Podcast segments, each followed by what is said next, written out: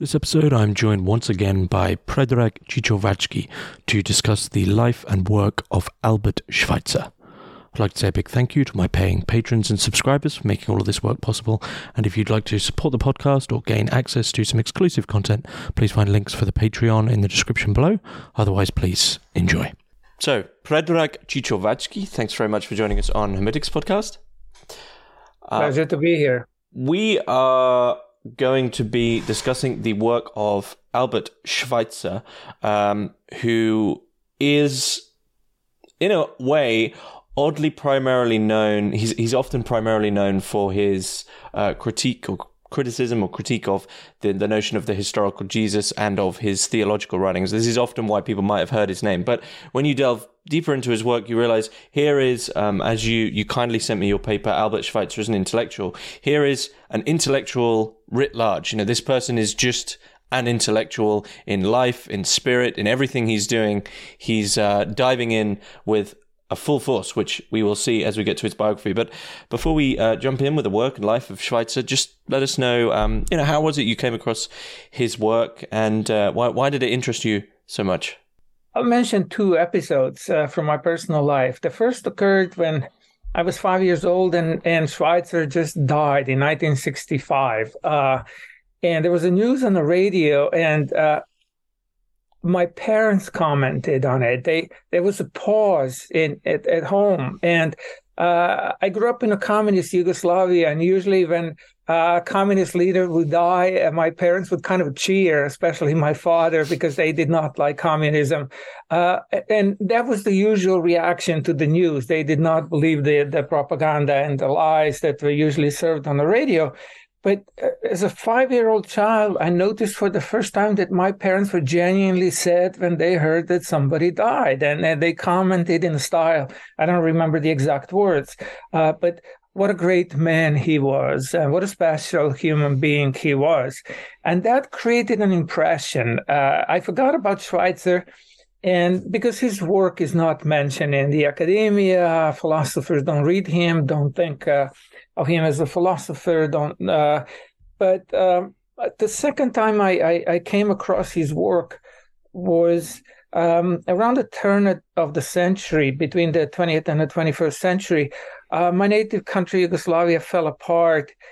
And I was trying to understand why we live in such a crazy world and what is the alternative, what are some alternatives to violence and, and, and uh, all the things that were happening there and and that's what led me on the one hand to read uh, uh, more literature again like tolstoy and dostoevsky trying to understand the uh, where evil comes in our world. But i was also desperately looking for some kind of alternative way of looking at our civilization. And i came across schweitzer and it really fascinated me that there is something in his reverence for life that offers a different way of looking at the world. Uh, so that that then I started reading him more closely, and I uh, even had a chance at one point to go to Africa and see where he lived over there, and it became almost a personal relation. Now I almost feel like I discovered my older brother and uh, and somebody who who can uh,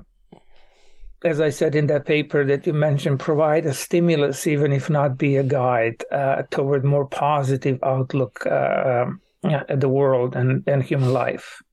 That idea of him, you know, finding your brother, it's it's interesting actually. While re- while when reading his his own work, despite tackling such heavy themes, I mean, he's he's a primarily a moral man. Everything is comes back to morality and and this very serious notion of a practical morality for Schweitzer. But it's while reading him, you you do it all these very heavy ideas of decay, morality, what is it to be good, civilization, these huge ideas.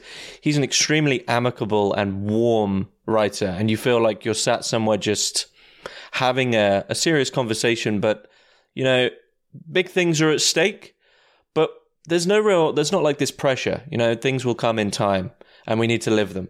But he's very warm, and I like what you said about him. Uh, you know, like finding your brother. It's like finding a friend or something like that. It's great. Something like that. Yes.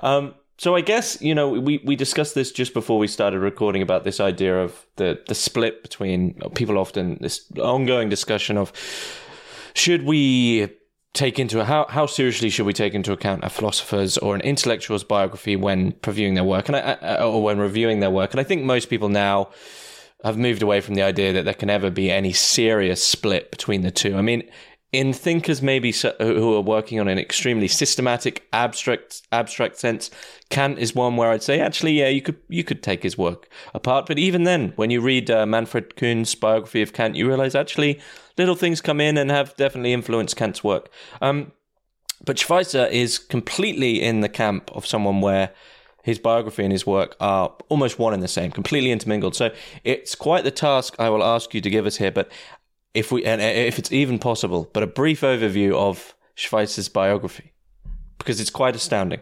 Well, let's try. Uh, as you yourself indicated, it's an extremely rich life, uh, long life, 90 year uh, long life, uh, filled with events, uh, turnarounds, and so on. So, Schweitzer was born in um, 1875 uh, in a part of uh, Europe that historically switched between Germany and France. Uh, Alsace uh, is, is the name of that province, uh, where people speak uh, a version of German, a dialect of German that's very difficult for, for somebody like myself. who learned German at school to understand. Um, so Schweitzer's was born in a religious father. He uh, in a religious family. His father was a, a Lutheran pastor. Um, there were many other clerics in the family, and uh, Schweitzer was raised uh, actually trilingual uh, because I think that dialect of, of Alsatian German is a third language. So he was equally fluent in German, French, and that uh, dialect that, that he spoke uh, at home. He wrote uh, in German almost all of his works, uh, wrote in German.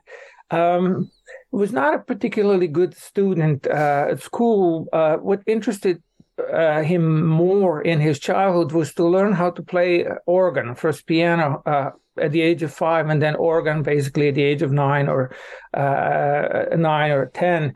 Um, went to study. Um, philosophy and theology at the University of Strasbourg, one of the newly founded universities in Europe, where uh, the lectures were in in German at the time. Uh, lots of young professors, uh, progressive, open-minded, uh, and Schweitzer managed to uh, to get two degrees fairly quickly uh, in.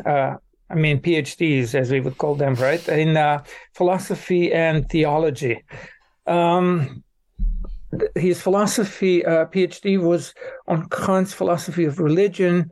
Uh, his theology uh, degree was on um, uh, kind of the miracle of, of Jesus' mission and uh, uh, the Last Supper and resurrection and all of these kind of miraculous things that's difficult to explain if they could be explained in any rational way.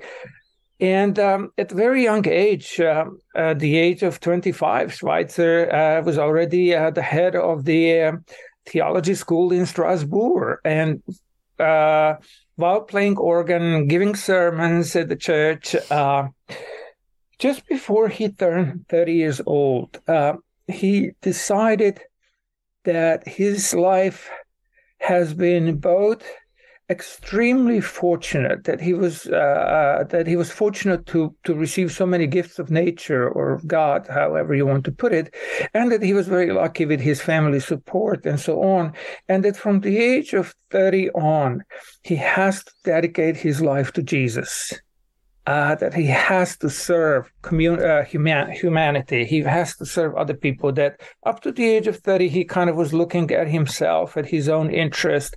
But from the age of 30, it has to change. So, the age of 30, he uh, enrolled into medical school uh, to study medicine and specialized in tropical medicine. It took him about eight years to, to do that. And in 1913, on Good Friday, with his wife, um, Helena Bresslau, um, he uh, left Europe and, and went to Africa, uh, to today's Gabon. Um, and he intentionally picked the most malaria infected part of Africa, uh, the equatorial Africa, uh, but there was no other doctor in a radius of 1,000 miles. Uh, their first hospital was a chicken coop that they uh, sanitized and, and cleared and, and, and turned into a primitive hospital. Then the World War One happened, and uh, they were fighting uh, among the French, between the French and the Germans, even in Africa. And since Schweitzer had a German passport, the French uh, army uh, arrested him. Uh, first, they prevented him from working, and then the demands of the patient said, "Well, put him under house arrest, but allow him to practice." Uh, by the end of by the end of World War One, uh, Schweitzer and his wife were sent to to um, to a camp in France uh, on the border between uh, France and, and Spain at the bottom of the Pyrenees. And you can imagine what happens uh, to someone who lives in a tropical climate for several years and, and come into a, a mountain winter of Europe. Uh, they got both, um, both very got uh, very sick um, about Schweitzer and his wife, and I think his wife never really uh, recovered for the rest of his his uh, uh, her life. Got tuberculosis, and there were other things, but but uh, miracles happen in life, and and their only daughter was conceived in in a camp and was born pretty much as soon as as they were left free on the same day when Schweitzer was born, the 14th of January, uh, 1919. She was she was born, the only daughter that they had, Rhena. Um, after some struggles, um, the hospital virtually went into bankruptcy during the time when Schweitzer was absent at the war.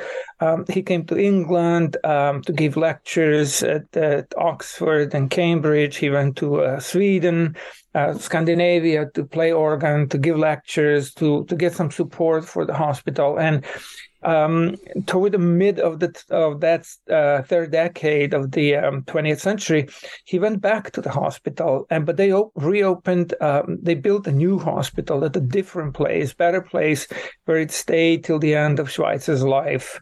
Um, so Schweitzer spent about 50 years of his life in Africa, mm-hmm. uh, working in a hospital that was free of any charge. Uh, um, many doctors and nurses went to volunteer, like Schweitzer himself. They never got any salary for working in hospital. Most Europeans could not stay longer than two years in that tropical uh, climate without their health being ruined. Schweitzer stayed for all all these years. Um, in the early 50s, uh, Schweitzer received the Nobel Prize uh, for uh, or actually, I'm, I'm not sure now for what. I think for peace, uh, because he started, uh, he, he got very engaged uh, in the uh, video, video opposition to nuclear testing and nuclear arms. Bertrand Russell was involved in that. Some other famous people were involved in that. But Schweitzer got the Nobel Prize. Uh, well, he let the Nobel Prize Committee uh, know that he can't come to receive the prize until next year. And indeed, that's how he was. He was too busy in the hospital. Uh, so he got it in 1954, and by that time he was really well known uh, pretty much all over the world. In Europe, it was one award after the other. And because he was so vocal and so well known uh, and so vocal against the um, uh, the nuclear testing, uh, the governments of the U.S., of the U.K., uh, started plotting uh, against him and and and and started uh, a campaign to to kind of uh, tarnish his image, which they did uh, for the most part. They accused him of being a, a communist, uh, and he was apolitical as a person. He did not trust any government and was not interested in. He did not believe in the institutional solutions to human problems, but rather in the individual. We can talk about it a little bit later. Um, so at any rate, um, uh, uh, there was a considerable damage done to his image. Uh, Schweitzer tried to live as best as he could, as he did for decades in Africa, stayed in the hospital, worked there until one month before he died. He was 89 years old. He was still working in the hospital. And so he died at the age of 90. Um, after his death, the hospital was closed. Um, it's it's now a museum, um, Schweitzer was buried over there, died uh, over there, was buried over there. His um, uh, wife is also uh, buried there. Um, there's a new modern hospital with uh, air conditioned concrete building uh, that's operating now. Um, uh, let me also mention this. Um, when Schweitzer got the uh, Nobel Prize, he used the money to open a leprosy village that still exists in Africa, about a mile um, it's all in a jungle. We are talking uh, in uh, the jungle on the bank of a of the Ogooué River. So Schweitzer used the money to open a leprosy village because uh, he did not know uh, what to do with with uh, count not countless but many leprosy patients. Um, so there he died in in the jungle in 1965, and his kind of legacy slowly died, not entirely, but for the most part died with him. Uh, somehow he's been mostly forgotten, not entirely. Uh, but but mostly forgotten and ignored, ignored by the intellectuals, uh, more revered, more remembered by general public. Mm-hmm. Um, that's at least my experience in going over the world and giving different lectures in different parts of the world. It's usually the older members uh, of the audience, well, much older than I am, who said, "Oh, I remember Schweitzer. Oh, I remember that great man. I'm so glad you mentioned him again." So uh, so it's a legacy that's that's very kind of thin. Uh, these works can still be found uh, uh more on Amazon than in the bookstores. Uh, they're not widely read. but there's a group of enthusiasts, and there's a number of schools and hospitals all over the world that still have his name. That's roughly a biography of a very complex uh, person, gifted for many things, uh, engaged throughout his life in writing, in lecturing, in um, uh, uh organ recording, uh, endlessly active. It's it seems like he was able to go on five, four to six hours of sleep uh, and and keep working the next day, uh, and somehow miraculously just just had incredibly strong will and faith that kept him uh, going and believing that it's important to try to make the world better, primarily by trying to make yourself better. So why do you why do you think it is that his intellectual work was sort of forgotten? He's more remembered as a figure. What is there academic problems with his intellectual work in terms of how we approach that sort of work now? You know, because I know, you know, I know uh, in your paper that you sent me, you you make reference to the fact that his dissertation on Kant, like it's not footnoted. His the work that I've read of his is very, it's probably would be considered by academics now, and I don't mean this as a, a slight on Schweitzer, but quite casually written. It's quite formal, um, often not many footnotes or references. These are just ideas which are very alive, but there isn't as much what would be considered now academic rigor. Do you think that's one reason that it's a little bit overlooked? Well, it is one reason.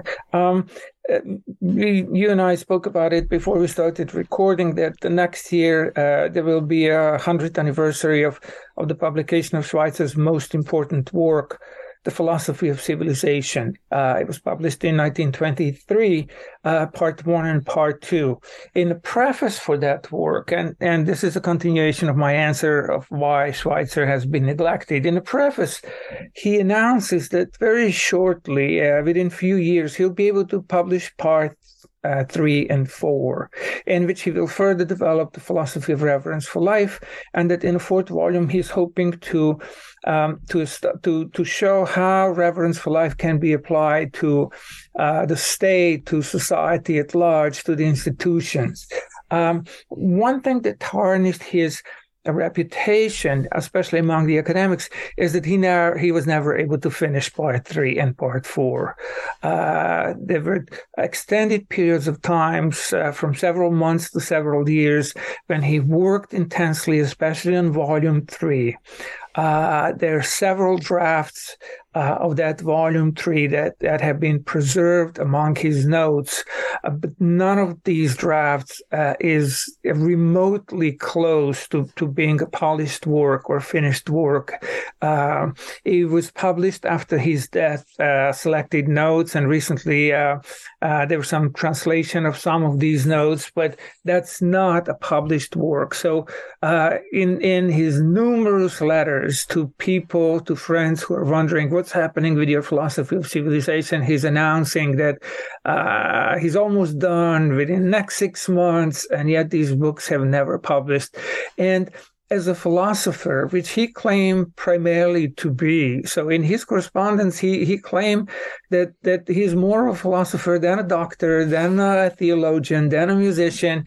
Um, his legacy should have been built on on these volumes on the philosophy of civilization. Yet half of that work is not uh, finished.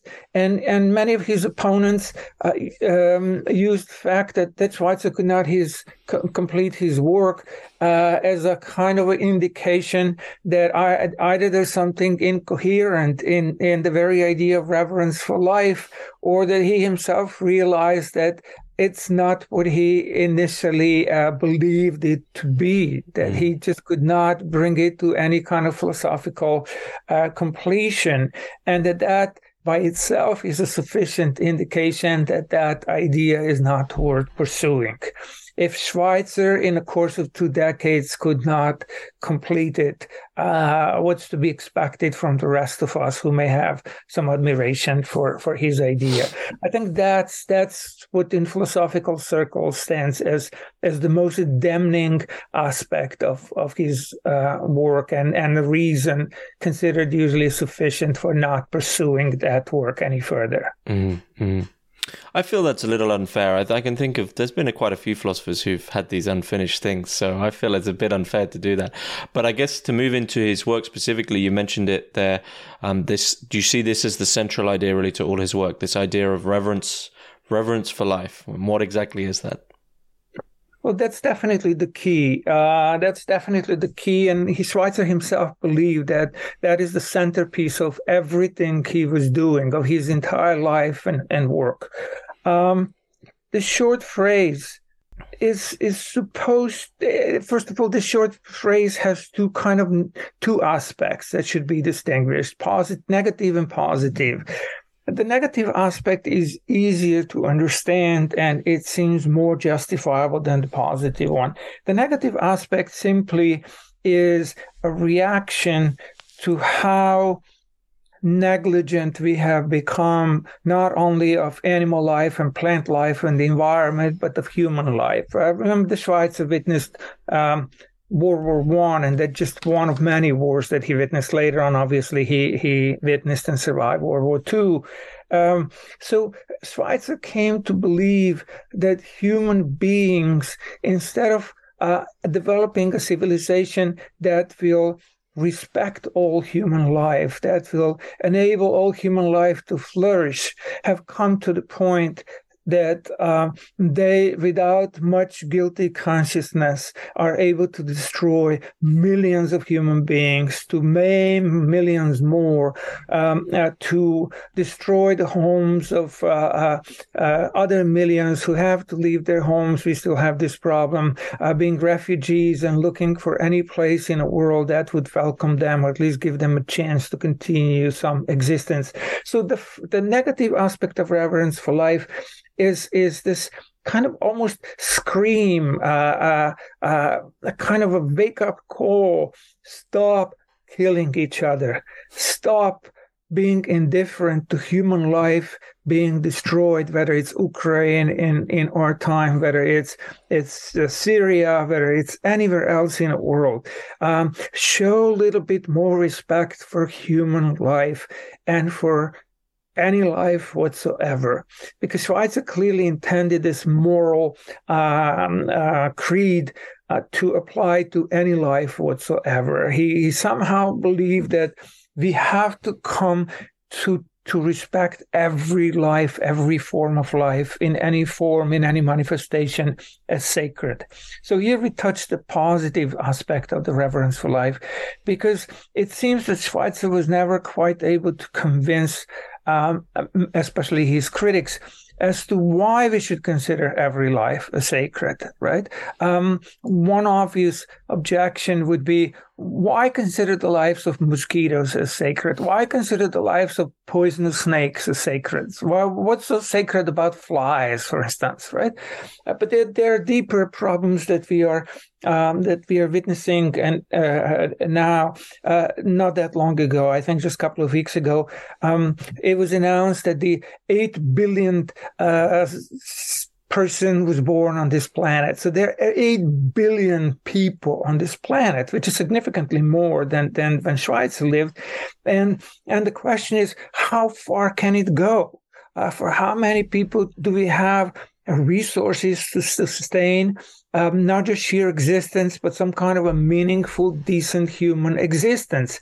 And if we keep protecting every life, human and animal and plant, uh, who's going to feed us? How are we going to support each other? Where are we going to find uh, enough resources um, from natural to artificially made uh, to sustain that kind of existence? Uh, so, um, and th- this is a serious problem. So, how, how are we going to all survive? Uh, and when the number of, of human beings is, is going to continue to multiply, uh, I don't know what the estimation is for, let's say, um, 2050, but uh, the way we go, we can multiply, we can double the uh, 8 billion people on this planet. Is, is there enough?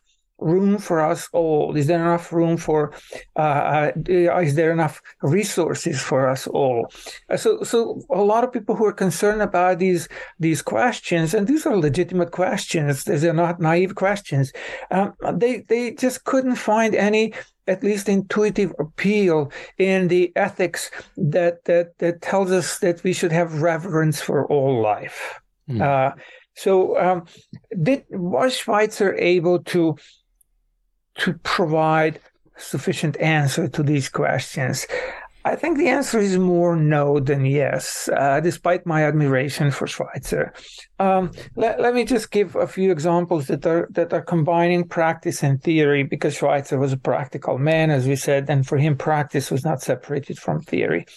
Um, Schweitzer knew that as a doctor, when he's trying to save a human being that has a viral disease or some kind of infection, that in the process of saving a human being, he has to kill millions of bacteria. Mm-hmm. Uh, so you have you're practicing reverence for life by saving one life at the expense of other lives. Uh, so Schweitzer realized, even as a practical man, it is impossible to save all lives. It is impossible to preserve all life, and it's quite possible that despite this he, realization that he was not able quite to articulate that insight, that practical wisdom that he as a doctor had to practice virtually every day. Um, so there's got to be a way, and maybe it's up to us who admire his philosophy and his ethics to find a way to articulate it that reverence for life does not necessarily mean saving every life, preserving every life.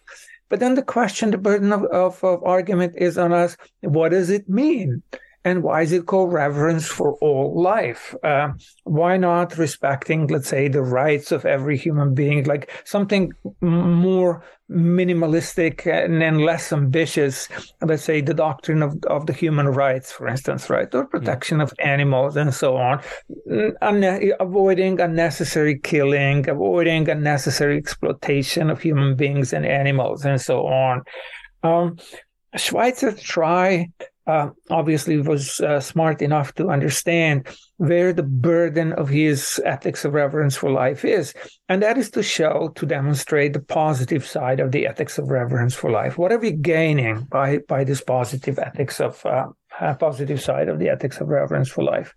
Um, in, in couple of articles um, and and the book there that we mentioned, the philosophy of civilization, he tried to define good and evil in the following fairly simple way and fairly intuitive way.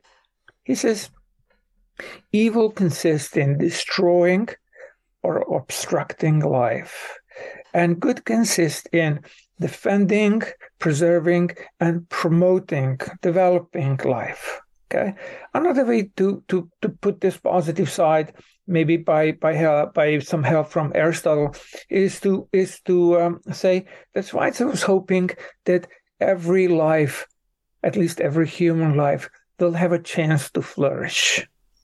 Every life will have an equal opportunity to to develop itself, so that each one of us gets a chance. Right? Uh, perhaps it's unrealistic and utopian to expect more. But when we look at the pictures from Somalia or or uh, any different part of the world, when we see those hungry kids without parents, orphanage, or orphanages full of kids, we we want to believe that every child deserves a chance. Uh, we can't replace the parents and, and that parental love and care uh, that we hope uh, exists in every home. But but you want to give those kids an opportunity to maybe have a foster family or to go to school, get some education, get proper nourishment. If they're gifted for music or science or sports, to get the chance to practice. Uh, um, so, it, how the, the problem is that it's very difficult to formulate those kind of humane expectations in terms of a philosophy, in terms of an ethical theory. Because we are working at the intuitive level and we are working at the level of conscience, human conscience. Uh, so, so the formula or formula like um, sentence, reverence for life, um, does seem to give us a focus, but on the other hand, it, it kind of covers up just how complex are the issues that we are dealing with and how difficult it is even for us um, adults in privileged countries and privileged society to discover and, and, and to put ourselves in a situation to flourish and imagine the war torn countries and, and the countries with famine and, and, and all these other natural disasters that, that uh, happen there, dysfunctional, corrupt societies. What does it mean to flourish in a society like that? What does it What does it mean to flourish at a place like that? Uh, um, so on the one hand, Schweitzer offered a theory, but on, on on another level, all he offered just a fragment that are capturing our basic humane elementary intuitions. Mm-hmm. mm-hmm. So it's interesting. I mean, it, it does combine everything. You have this philosophy, theology, medicine, and then in that way, that practical sense, it combines them all with this, in a way, an emphasis on the the medicine, but to draw or the practical work of what how can we actually enact this, but to draw in, I guess, what the foundation might be, because these these big questions of of life really, I think Schweitzer always is bringing them back to morality and ethics. And in this sense, do you see that foundation as his own understanding of a Christian morality? The foundation of it all has to be this Christian morality. Yeah. Um, he himself was very aware of that. And and at, at numerous places he he would say that reverence for life is nothing else but universally applied the ethics of love of jesus. Uh, but when he was a little bit more cautious when he wanted to be a little bit more precise um, he would normally give three sources of his reverence for life. Uh, the first of them and that's his order of uh, of mentioning them. The first of them would be the ethics of virtue that we usually associate with Socrates, Plato, and Aristotle. And what appealed to him in the ethics of virtue is that it's not just the ethics of doing this right or doing that wrong, but rather the ethics that focuses on full development of the character, uh, something that stimulates us to become excellent as human beings, fully developed, fully mature human beings beings. Uh, so Socrates, uh, so Schweitzer definitely saw this as one of his inspirations. This is the positive side of the reverence for life, allowing each one of us to flourish as fully developed human being. Uh, the second source of his inspiration that was very important to him uh, and that he was very much annoyed that most Christians don't respect was the Stoic idea, or, or what he believed was a fundamentally original Stoic idea that all human beings are brothers. Uh, he believed that the Stoics for, uh, formulated this idea before the Christians and that they took it very seriously, that a number of Stoic thinkers uh, took that idea very, very seriously.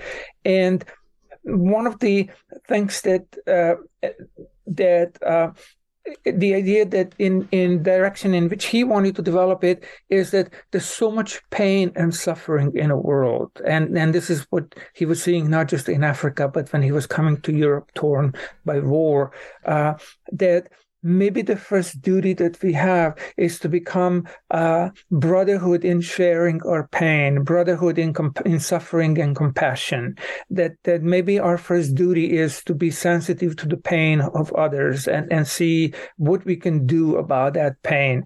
And he thought that the Stoicism, surprisingly, he himself, uh, uh, so steeped in the Christian tradition, he he kind of connected that with with Stoicism and what he normally associated with Jesus and with Paul, who was also very important to him, was what he calls the ethics of love.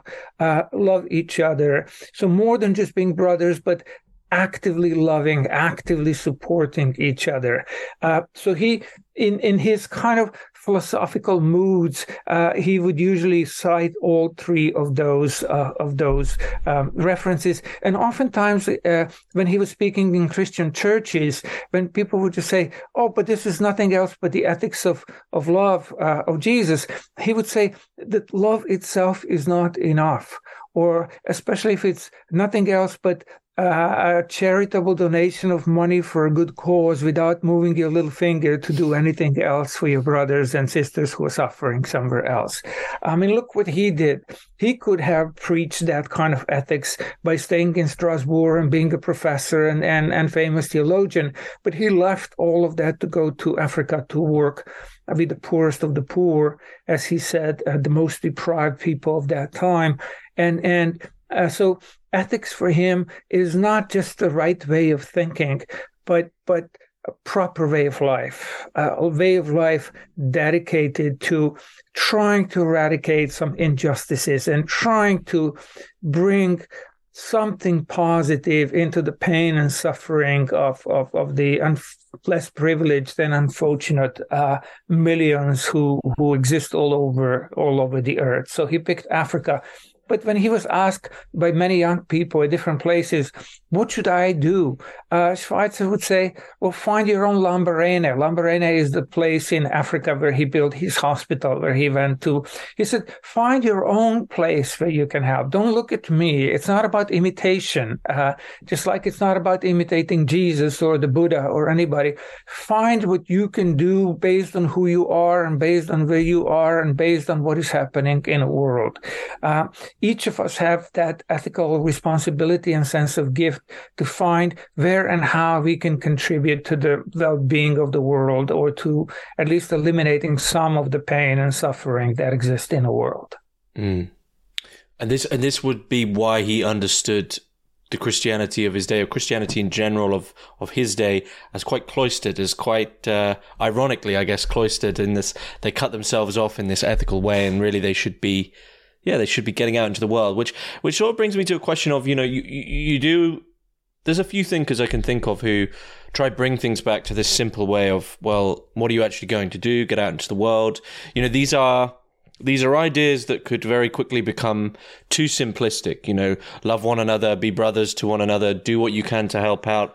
And so, what does Schweitzer sort of bring in to, for instance, to to to work out why you know the, the, the big question really I guess of Christians and of this form of ethic of ethics which is so glaringly obvious to so many people you know love one another be a brother to people go help is the question of well why don't we do this? Why aren't we collectively not doing this? And I guess the the bigger question would be that spirit which would cause us and, and, and allow us to enter into this ethics what has caused that to decay? Because I think that seems to be the big idea for Schweitzer is well, if we should be doing this, these these ethical, virtuous acts, something has caused us to fall the other way and be decaying beings. That's exactly the heart of the matter. That's exactly what Schweitzer perceived as the heart of the matter. And that's why he wrote that book on the philosophy of civilization. Uh, he understood civilization or Kultur was the German word. Some of us and, and some people like his contemporary Oswald Spengler want to make a sharp distinction between culture and civilization. Schweitzer wanted to treat them as, as more or less synonymous. Um, so what is civilization for Schweitzer and where did it, where did it go wrong? How did we, how did we start it? Uh, well, Schweitzer believed, let's say that that 18th century was one of the peaks of civilization, that 18, the time of the Enlightenment, and I'm sure we'll talk about it, the time of rationality, the time of faith in reason uh, was one of the peaks of civilization. So uh, obviously at that time, he believed the civilization is, was indeed progressing, was going in a good direction. And then something happened in at the end of the 18th and, and more so in the 19th century that kind of turned the civilization in a radically wrong direction. Um, so to try to explain that, and and it, I'm glad that you mentioned the word spirit because it's it's a key element of, of Schweitzer's kind of uh, explanation of what went wrong.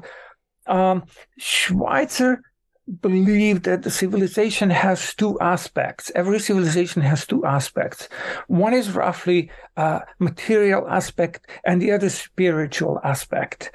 Uh, the material aspect includes nature, the natural resources, but it also includes, especially in our time, but in Schweitzer too, the whole technological aspect of. Uh, and when we say the material civilization, we we are more likely maybe even to think think about technology and, and that part of it. Uh, so, sh- sh- uh, so there's this material dash technological part, and there's a spiritual part. Uh, interestingly enough, Schweitzer did not think that there's animosity between these two parts. So he was not like many Christians who believe that we have to suppress the impulses of the body to develop the spirit. Uh, Schweitzer believed that the spirit and the body should work together, that the material side of civilization and the spiritual side of civilization should work together, and that the only healthy civilization is the one in which they work together. What happened in our civilization, according to Schweitzer, was that in the course of the 19th century and then in the beginning of the 20th, we continue pretty much and throughout the 20th century and to our time, uh, the same trend continued. We started focusing far more on the material side of the civilization, uh, not just in terms of money, but in terms of technology and what technology can do to us and the exploitation of nature and so on. So Schweitzer believed that um, at the end of the 19th century, there was a huge disproportion in the development of the material side of the civilization and the spiritual side of the civilization that we were so amazed by the technological and scientific progress that was made, the success of technology, uh, to seemingly so many problems of human existence. Uh, for instance, far more sophisticated medications, uh, technology that allowed healing of diseases that were previously um, incurable. That we have not just turned toward the material side of civilization and kind of expected that that the miracle or the solution to all of our uh, civilizational and human problems come from that side, but we have also collectively, systematically started neglecting the spiritual part of, of our being and the spiritual part of the civilization. Uh, less and less people started believing in God. Less and less people started believing that there's a presence in God in the world and in each one of us, and that this may be the best part in us, and that ultimately that is what requires our, our final focus and civilization and and uh, uh, concentration that we are above all spiritual beings which does not necessarily involve uh, just philosophy but art in any form development of science uh, appreciation of the spiritual traditions of other cultures and, and so on.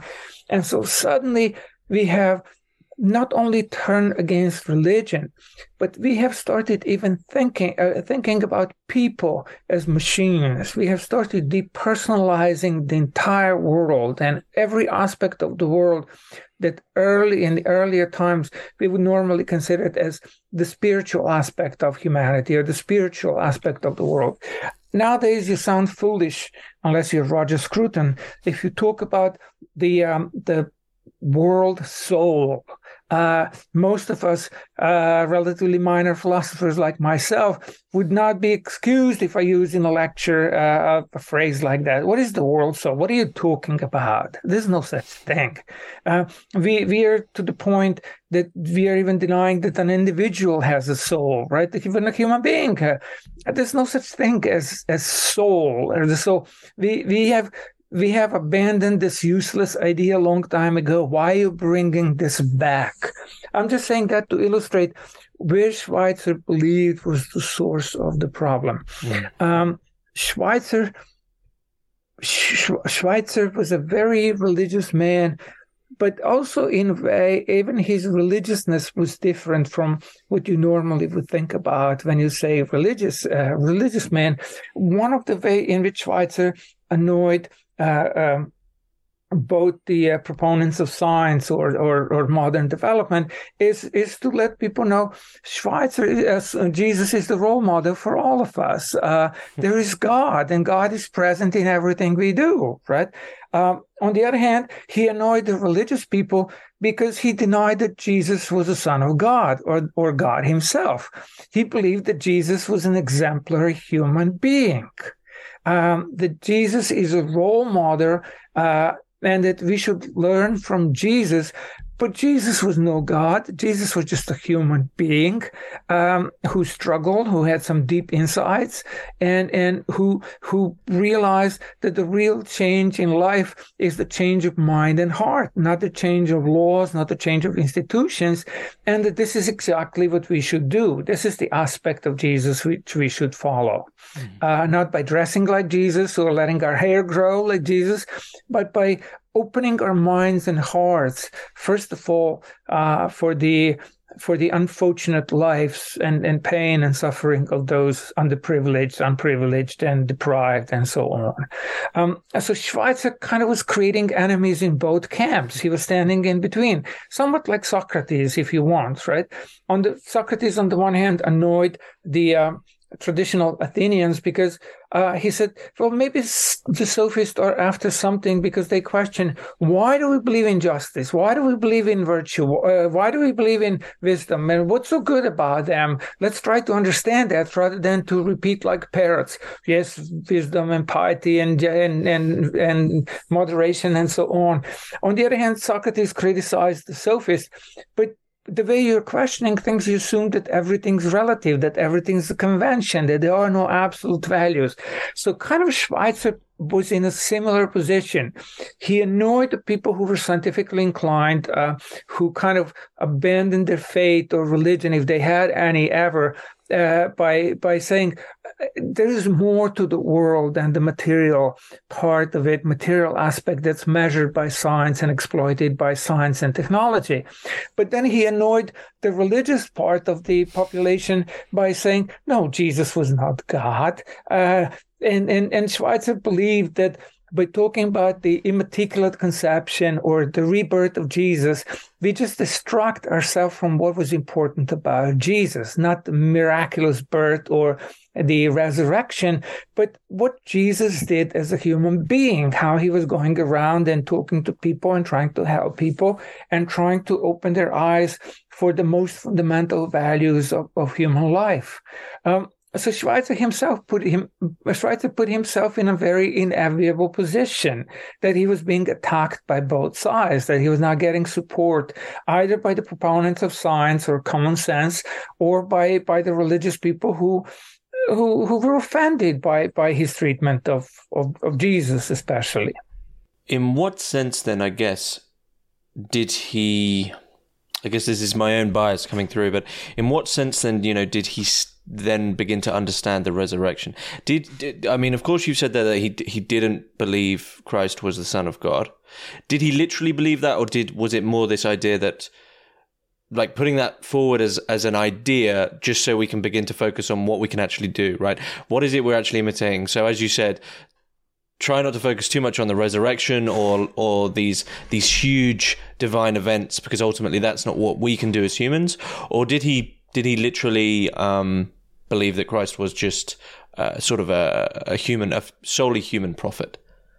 A solely human prophet. Wow. A solely human prophet, and and and he believed that uh, those of little faith, to use the expression by Paul, uh, that those of little faith need uh, somebody to reassure them that uh, that Jesus' mother Mary was still a virgin, even though she conceived the child, or that that Jesus was so mighty and powerful, and what made him so special is that he and he alone could come back from the grave, and so on. Mm. He he thought that this is distracting us from what Jesus was really about, and what he thought what Jesus was really about was the belief in the kingdom of God.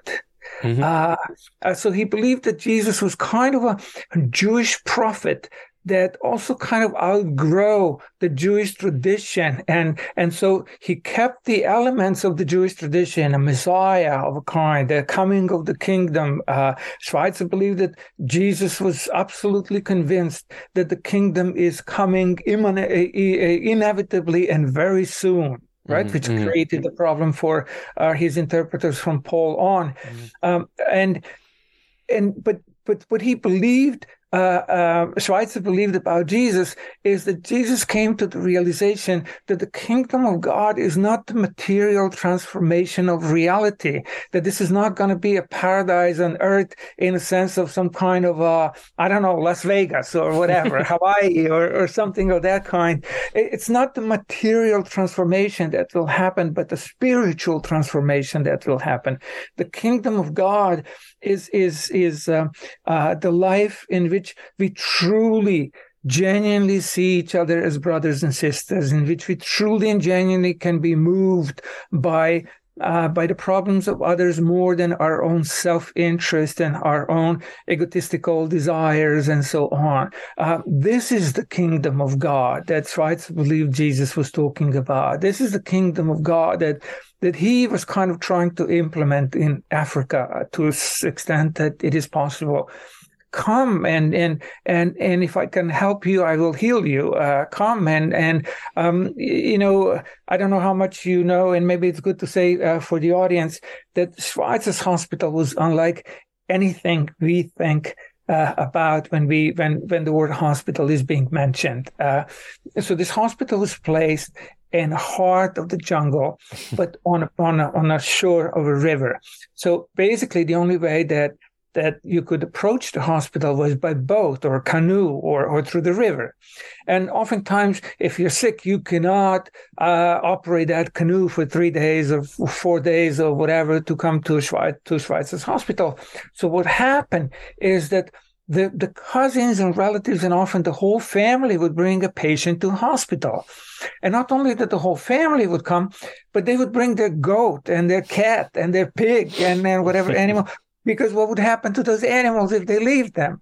So so you can imagine what the hospital looked like in in which there were pigs roaming around and goats roaming around and all the cousins and relatives are there um, staying with those patients for days uh, so schweitzer tried to uh, organize the life and had to organize the life for, and he had to feed them, right? Mm-hmm. Uh, not only did he had to get the medications for uh, for the doctors and nurses and the patients, but he had to uh, provide food for everybody, right, uh, including the families.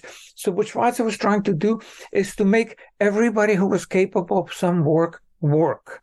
Uh, one thing that was needed was to transport the hospitals from the boats to the hospital. You know, uh, the river had the dry season and, and the wet season, the rainy season, and the difference was consider considerable. So in a dry season, you had to carry people 100, 100 200 yards to, to the hospital, even though the hospital was right there.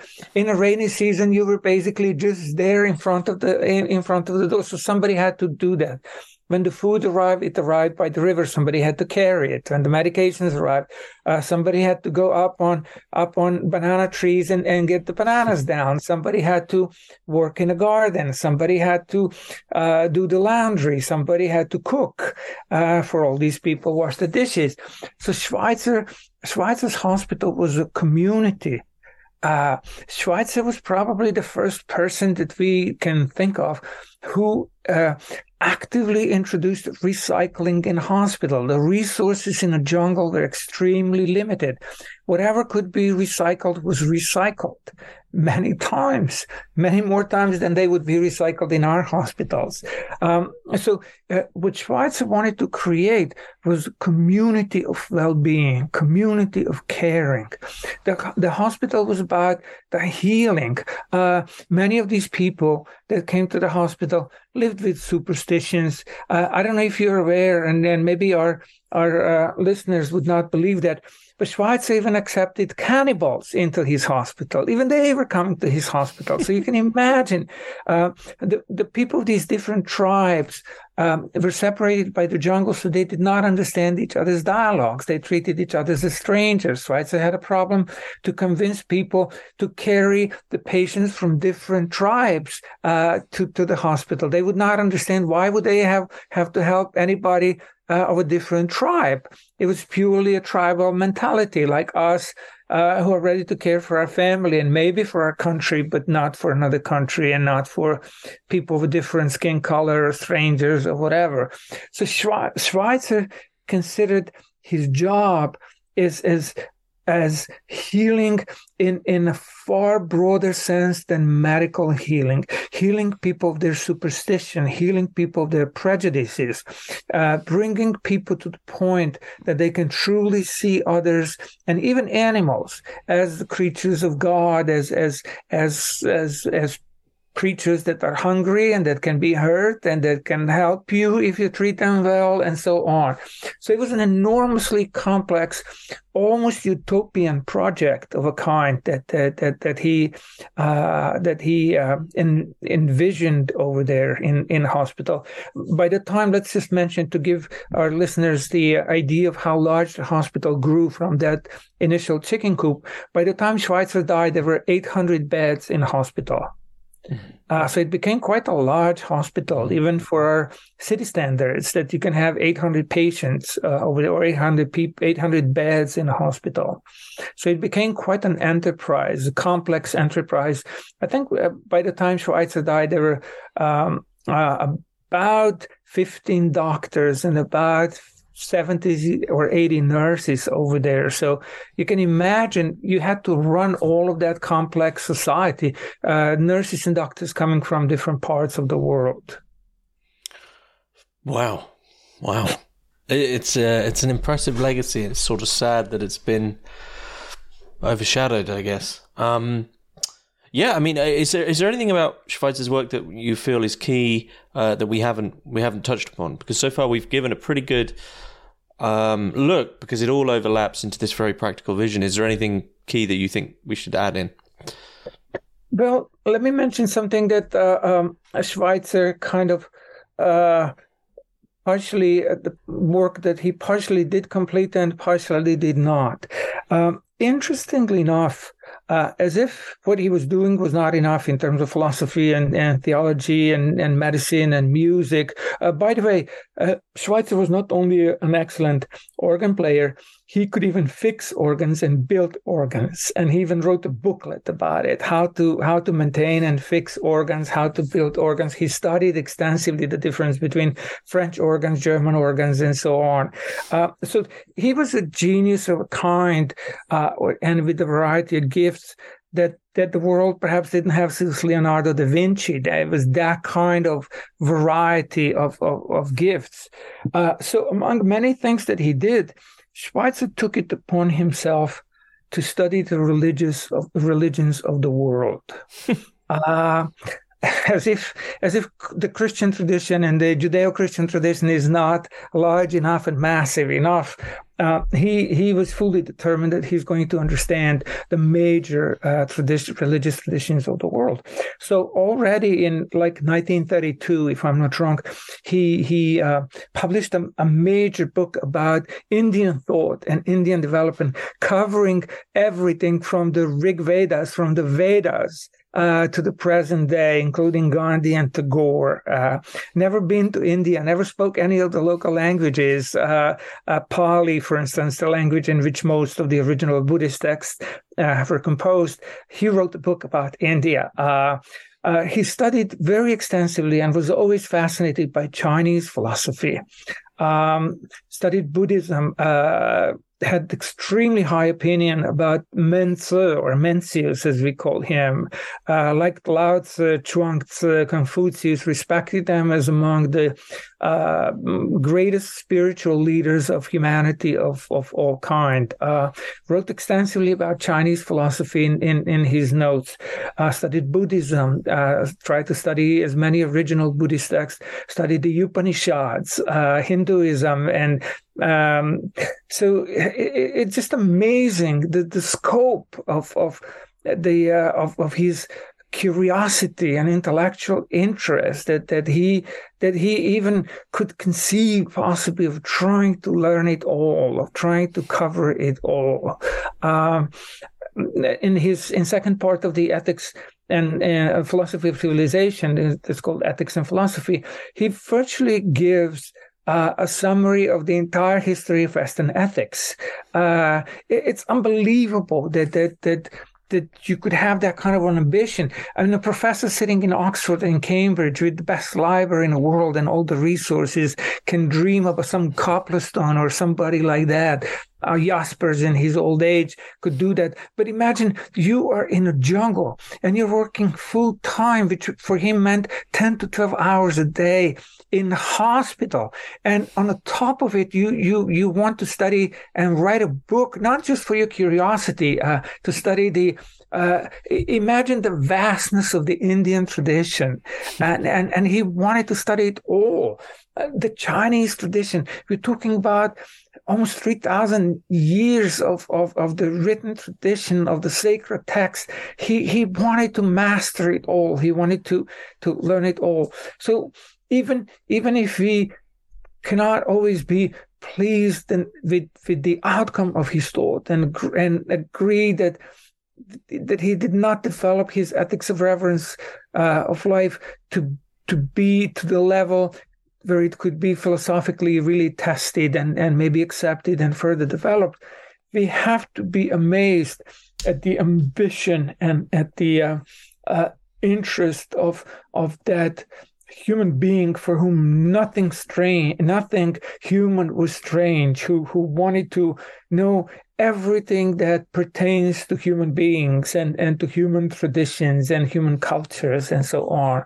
A person who who would even accept cannibals into his hospital, a person who during the World War II accepted both French and, and German soldiers into his hospitals and put them intentionally in the same room, uh, the wounded soldiers and the wounded officers, but but banned any presence of weapons uh, on the grounds of the hospital. So wounded soldiers were welcome of any nationality, but not not if they were carrying arms. So treating a hospital like a church, right? You don't you don't bring weapons to a sacred place. Uh, so it, it's a truly kind of amazing legacy in in especially in our time when we are becoming more skeptical, cynical, depressed about the human prospects, as if there was a man, Schweitzer, who, by the strength of his will, by the strength of his determination and his sacrifice, wanted to turn the whole civilization around,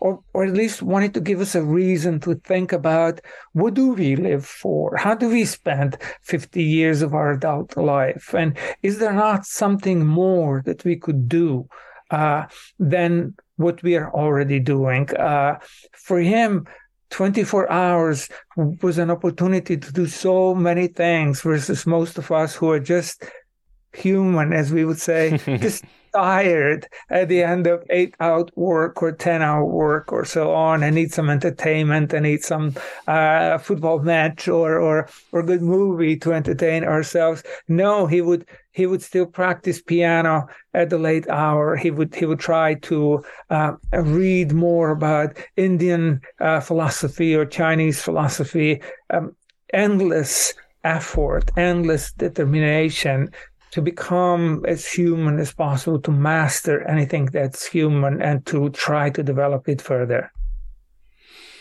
Mm. This is, I think, the source of my admiration. I think I, have been able to convey. Uh, uh, I mean, uh, I, I would ask you or, or our listeners, how do you not admire a man like that? You may disagree with his philosophy. You may think that it's not developed properly or that, that it's indeed uh, pity that he did not finish the philosophy of civilization that he promised, and and maybe it would never have become a very important philosophy anyway. But but that kind of effort, that kind of faith, that kind of dedication, that kind of optimism that human beings are capable of so much more than what we accomplish. It's truly astonishing and, and it deserves, I think, all the respect that we could give it. Mm. Where would you advise people to begin with reading his work? Um, one good way would be to to uh, read his uh, autobiography, "Out of My Life and Thought." Uh, it it gives us the basic picture of a child uh, in a in a village, uh, enjoying his happy childhood, but already starting to realize when there's a wandering Jew who's a tradesman uh, uh passing through the village, uh, when the village kids make fun of that man or hit him because he's old, poor, and defenseless, and and Schweitzer is already feeling guilty that he's one of the boys doing that, from realizing that uh, yeah, uh, uh, killing birds with a slingshot is a lot of fun, but why exactly are we doing it? Uh, what exactly is the point of that? Not to talk about the more sophisticated safari in Africa and things like that, right? Um, so somebody who seemed to be very privileged and lucky, and yet somehow uh, that world and life of privilege does not make him complacent, does not make him simply enjoy what he has and ignore the rest of the world, but quite the contrary, uh, uh, awakens a sense of guilt. Why do I have so much more than others? Why am I so much, uh, so much more privileged than others? And is that fair? And and is is that how it should be and and could there be something that we that we distribute our gifts and share more of what we have whether it's it's material possession or knowledge or skills uh, I find that truly remarkable, and that already, I think, that kind of attitude, if if it finds a positive reception in a reader, would prompt the reader to to read more, to want to know more. Mm-hmm. And you say there is a conference or uh, going on in Cambridge next year? Yeah, we are planning a conference next October. So we're talking about uh, 2023, uh, a conference that would be uh, mostly dedicated to the um, uh, philosophy of civilization, uh, an analysis of it, uh, examining why it emerged in a context of the uh, beginning of the 20th century when there were people like Oswald Spengler, when there was Georg Simmel, Schweitzer's former uh, professor who published The Philosophy of Money, 600 and 500 pages uh, book on the philosophy of money, money being the symbol of our material civilization. And there were lots of people who, Tolstoy, who started questioning whether we are going in a good direction. And if not, what should be the direction that we should take? Uh, that being one aspect of the conference. The second, um, uh, Schweitzer's um, understanding of the history of ethics and, and whether he understood or misunderstood uh, the ethical thought, the ethical tradition of the West. The third, examining Schweitzer's own contribution or attempted contribution of ethics for reverence for life. And the fourth, aspect of the conference. We'll deal with the, the environmental uh, aspect of Schweitzer's reverence for life. Uh, I don't know if you or our audience would be familiar with the name of um, Rachel Carson, uh, who wrote in, I think, in 1962, so, the book The Silent Spring. Yeah. Yes, uh, this is really the beginning of the environmentalist movement. And Rachel, uh, Rachel Carson dedicated this book to Schweitzer. She claimed that Schweitzer inspired her. And in this book, she is the, raising the voice against the uh, spreading um, use of pesticides, uncritical use of pesticides in, in, in Western uh, cultures to produce more, to make more money. Uh, without thinking about what kind of damage is being done to uh, to the environment. Uh, so, so there will be these four aspects of Schweitzer that the conference uh, will be focused on. Sounds like a very exciting conference. Um, yeah, unless there's anything else you'd like to to add, I think that's a good place to finish up. Well, uh, maybe uh, we cannot always practice reverence for life, uh, but we definitely should be more sensitive about needlessly harming others or being indifferent to uh, the misfortune of others. And if we could just raise our awareness a little bit more than where it is right now, uh, I think Schweitzer would smile in his grave and think all that effort was worth it. Predrag Cicovacki, thanks very much. Thank you.